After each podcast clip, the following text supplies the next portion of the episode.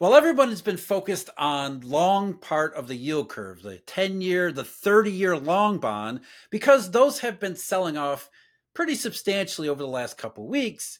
Maybe they're looking at the wrong part of the curve. Instead, what we should be paying attention to is closer to the front, the two year treasury and some of the short rates. Because when you look at what's happened over the last several months, the two year hasn't really moved at all, which is odd because of all the reasons that are get cited for the long the long end sell off, the 10 year, the 30 year, sometimes the seven, maybe even the five, those should apply and then some to the two year because the two year is the spot on the curve that is most sensitive to rate hikes and rate hikes for longer and inflation risks and all of the stuff that everyone throws around to explain why the 10 year rate is going up.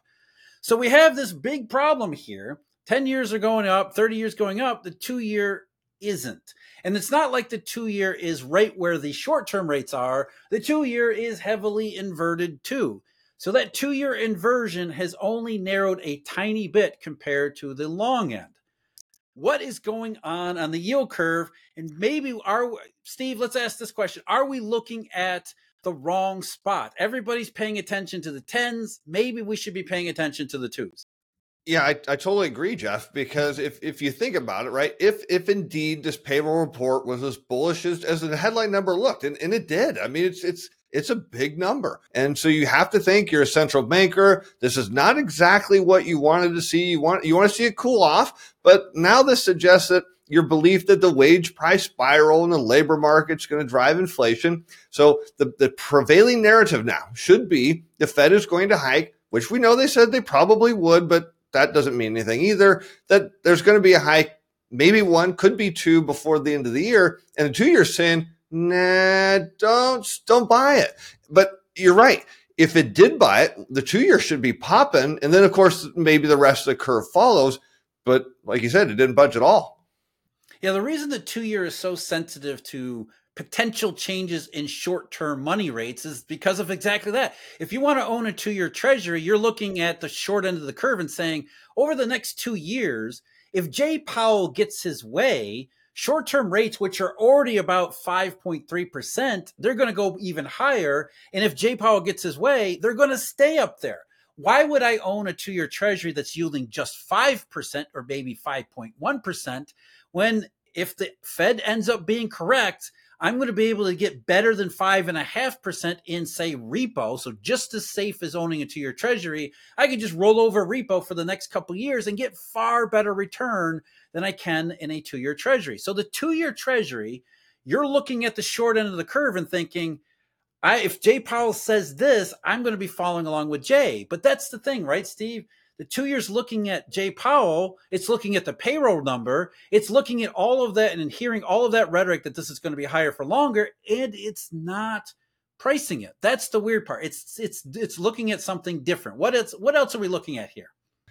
Well, I mean, I think that is the key thing is we're looking at the fact that the two years saying, Hey, wait a minute. I, I don't buy that the Fed is maybe going to maintain and maybe it's just a little bit of a cut, which we've heard central bankers saying, Hey, next year, maybe sometime we'll, we'll, we'll trim down a little bit, but that would make perfect sense of the two years pricing that in, which is surprisingly what it should do. Of course, we know what's going on, the long end of the curve, at least part of it. And I know you've got another explanation is we know hedge funds right now are aggressively shorting the long end of the curve. We've heard from the bond kings, uh, Bill Gross and Gundlach. We're hearing from uh, Jamie Dimon, the CEO of JP Morgan Chase, that rates have to go up. Of course, what's funny about uh, Dimon, uh, what I love about him, Jeff, and we hear this in the past, where he'll get out there and just pound the drum saying, look, rates are going to go up, rates are going to go up. And they tell it to all their hedge fund clients and who's who's taking the opposite end of the trade?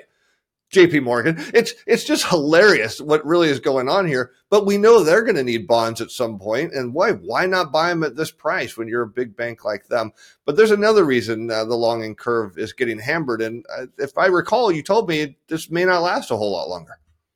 Yeah, there's well, there's several reasons that there's only one that doesn't apply that to the two year. So there's several reasons why long end rates or several reasons that have been given why long end rates are going up. And those are the usual that you always hear. First of all, it's the Fed rate hikes, inflation risk, uh, higher for longer. There's also the treasury issuance. Uh, you know, the government has gone completely insane issuing a ton of debt. I mean, there's no denying that supply has been an issue.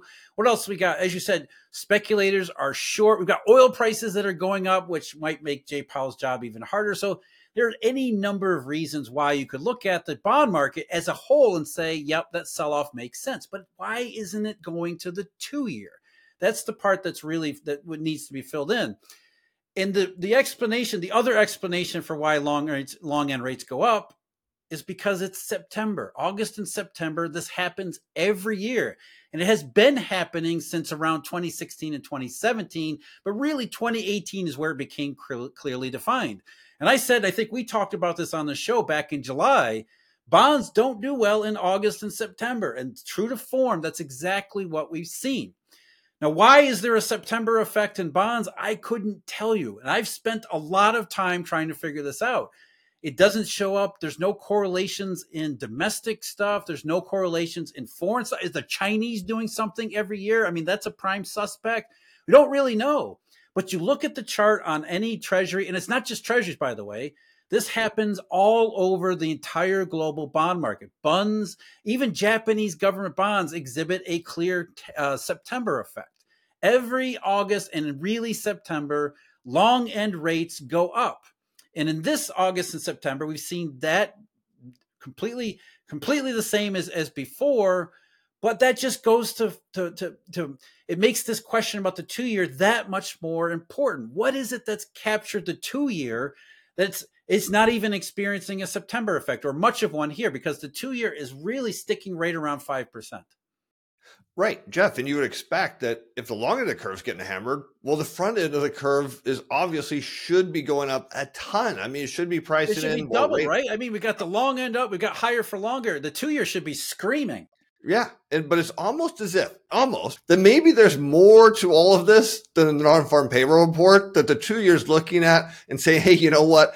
It doesn't matter if the payroll numbers are up a bunch this this just could be some adjustment by the BLS. We know the report, as you've said before, is highly smooth. It's designed to be kind of averaged out, and that maybe it's looking at this and saying, you know what, I don't buy this report. There's probably something else coming. And besides, look at the rest of the data. You mean look around the world. You keep hearing new things saying the slowest since this time or the fastest drop since so and so. I mean, it's over and over and over. So the two years got to be looking at this and saying, you know what? Central bankers, you can hike all you want. The problem is you're going to be cutting at some point, and I already got your number on this.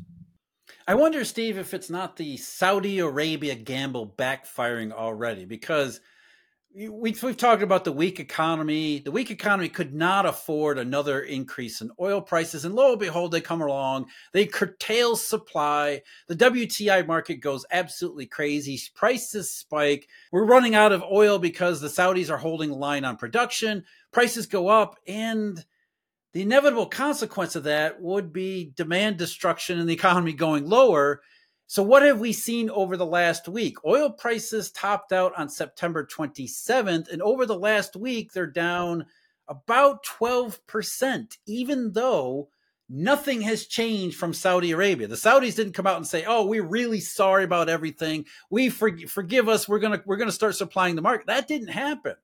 Instead, the market is down, and of course, this is short run. Anything could change uh, over the over beyond the short run. But over the last week, week and a half, oil prices are down twelve percent. So maybe that's kind of what the two years anticipating that for whatever the economy was before we got to September, this was just too much. Oil prices spiking again was going to inevitably lead to more demand destruction, which maybe that's what we saw in oil already into October. Yeah, and we knew this had to happen because oil prices in a growing economy, they should be rising and consumers should be able to afford them. That's kind of the whole idea is, is you have the, it's demand. There's enough demand driving prices higher. But the problem is due to inflation, as you know, Jeff, what happens now is Saudi Arabia and Russia raise the price. This takes more money out of the budget. You know, you look at the key things, we have rent, food, and energy. So now we know in the household budget, the energy part just goes up a whole bunch and the natural effect now, because the economy is slowing, which the two years telling us, is discretionary spending has to drop. Of course, we also know starting this month, student loan repayments are back. Nobody really knows what the effect is. maybe the two years saying, you know what, I'll hedge myself a little bit on this payroll report. We'll see how long this lasts. But really, to me, the biggest number that came out this week wasn't the payroll report. I mean, look, I know everyone cares about it, except maybe you and I a whole lot. It was gasoline inventories, 6 million weekly build. I mean, Jeff, I don't think that can just be a one off number. I mean, that's a big number telling us it's consumers, they're tapping out. Yeah, and it was in addition to the uh, gasoline inventory numbers, which were all throughout September, just a big one at the last week of September. The inventory numbers corroborated the EIA's um, estimates for gasoline supplied or the amount that was actually used, which have absolutely crashed in September. The, the September average for gasoline supplied was worse than September 2020. So we're seeing seeing a very real possibility that as we ended the third quarter, we didn't end the third quarter very well, which is contrary, as you're saying, Stephen, to the payroll number, which I think, you know, just getting back to that very briefly, because we don't need to spend a whole lot of time on it. Because this the BLS really, really wants to smooth out the establishment survey. They want that sucker to be really almost a straight line. Whenever you go through a period where it gets it starts to deviate downward, it's almost like it has this natural tendency to snap right back. And so we've seen what I call these middle finger months from the BLS, where the, the payroll reports get weak and then they snap right back for a month and then they get weak again and they snap right back. And we go through this this repeated middle finger. And it's the government really sending us the middle finger saying, we're just smoothing this payroll number out, regardless of what the economic fundamentals are. And that's, you know, getting back to the original premise here about the two year, it's not like there aren't a shortage of potential problems that we could look key in on and say, yeah, I would. This would make sense why we would be concerned about this, regardless of the headline payroll report. As you as you mentioned, Steve, oil is a big one, and especially if we get really that level of demand destruction that fast, that tells us that there's other factors involved here. Is we're really in a bad situation if oil can, can lead to that that type of a quick response. Yeah, absolutely, Jeff. Because we've been talking about how the probabilities that not just the US economy, but the global economy was going to hit a wall and it needed to be the US consumer that this happened with. And all of a sudden, you know, we have two main events here that I think are critical. Is one, not just the student loan repayments restarting, which is going to have an effect. The other thing is we noted from a recent Fed report that they thought at the end of the third quarter, or we'll just say thereabouts, that the pandemic stimulus was going to be gone. So if this is all true, then what we're starting to see in the crude oil data, particularly the gasoline inventories, is kind of a leading indicator of, hey, you know what? Maybe they are tapped out, and maybe the two-year Treasury here is saying, you know what? I think I have a hunch that they, this is going to happen, and the Fed is going to end up cutting a little bit going forward, which we know. But I think there's a lot of that the bond market is telling us, at least in the front end of the curve here, that things are not what this non-farm payroll report is suggesting, not what the Fed's suggesting and, and maybe in the next couple weeks we'll get some validation on it. But I, I just don't see that this is that soft landing. That this is a really good thing that's happening. I think that, again, I think this gasoline bill is is just the wrong number at the wrong time. Yeah, and there's you know you mentioned student loan repayments. You mentioned the exhaustion of savings. I'll go one better here. I'll talk incomes, incomes themselves, because the data we got from the other part of the government, the Bureau of Economic Analysis, the GDP folks, they have said all summer nominal disposable personal income has been slowing. In fact, it didn't grow much at all during the months leading up until to, up till September. So that's consistent with the idea that, you know, consumers, businesses were really really in bad shape and then oil prices come along and they're just one thing too many. So it's not like we have just one thing or another. There are plenty of other things to worry about, especially where it comes to incomes, because incomes are the most important thing too. And to bring that back to the payroll report, the the slowing down in nominal incomes is reflected not in the headline establishment survey number, but in the wage and earnings data. Those have slowed down substantially too, which is, you know, there's a consistent message here of at least economic slowing. And like you, Steve, we know that soft landings don't happen. So the chances of we're slowing down just the right amount to achieve the soft landing, that's where we look at the two year treasury saying, yeah, I just don't buy it.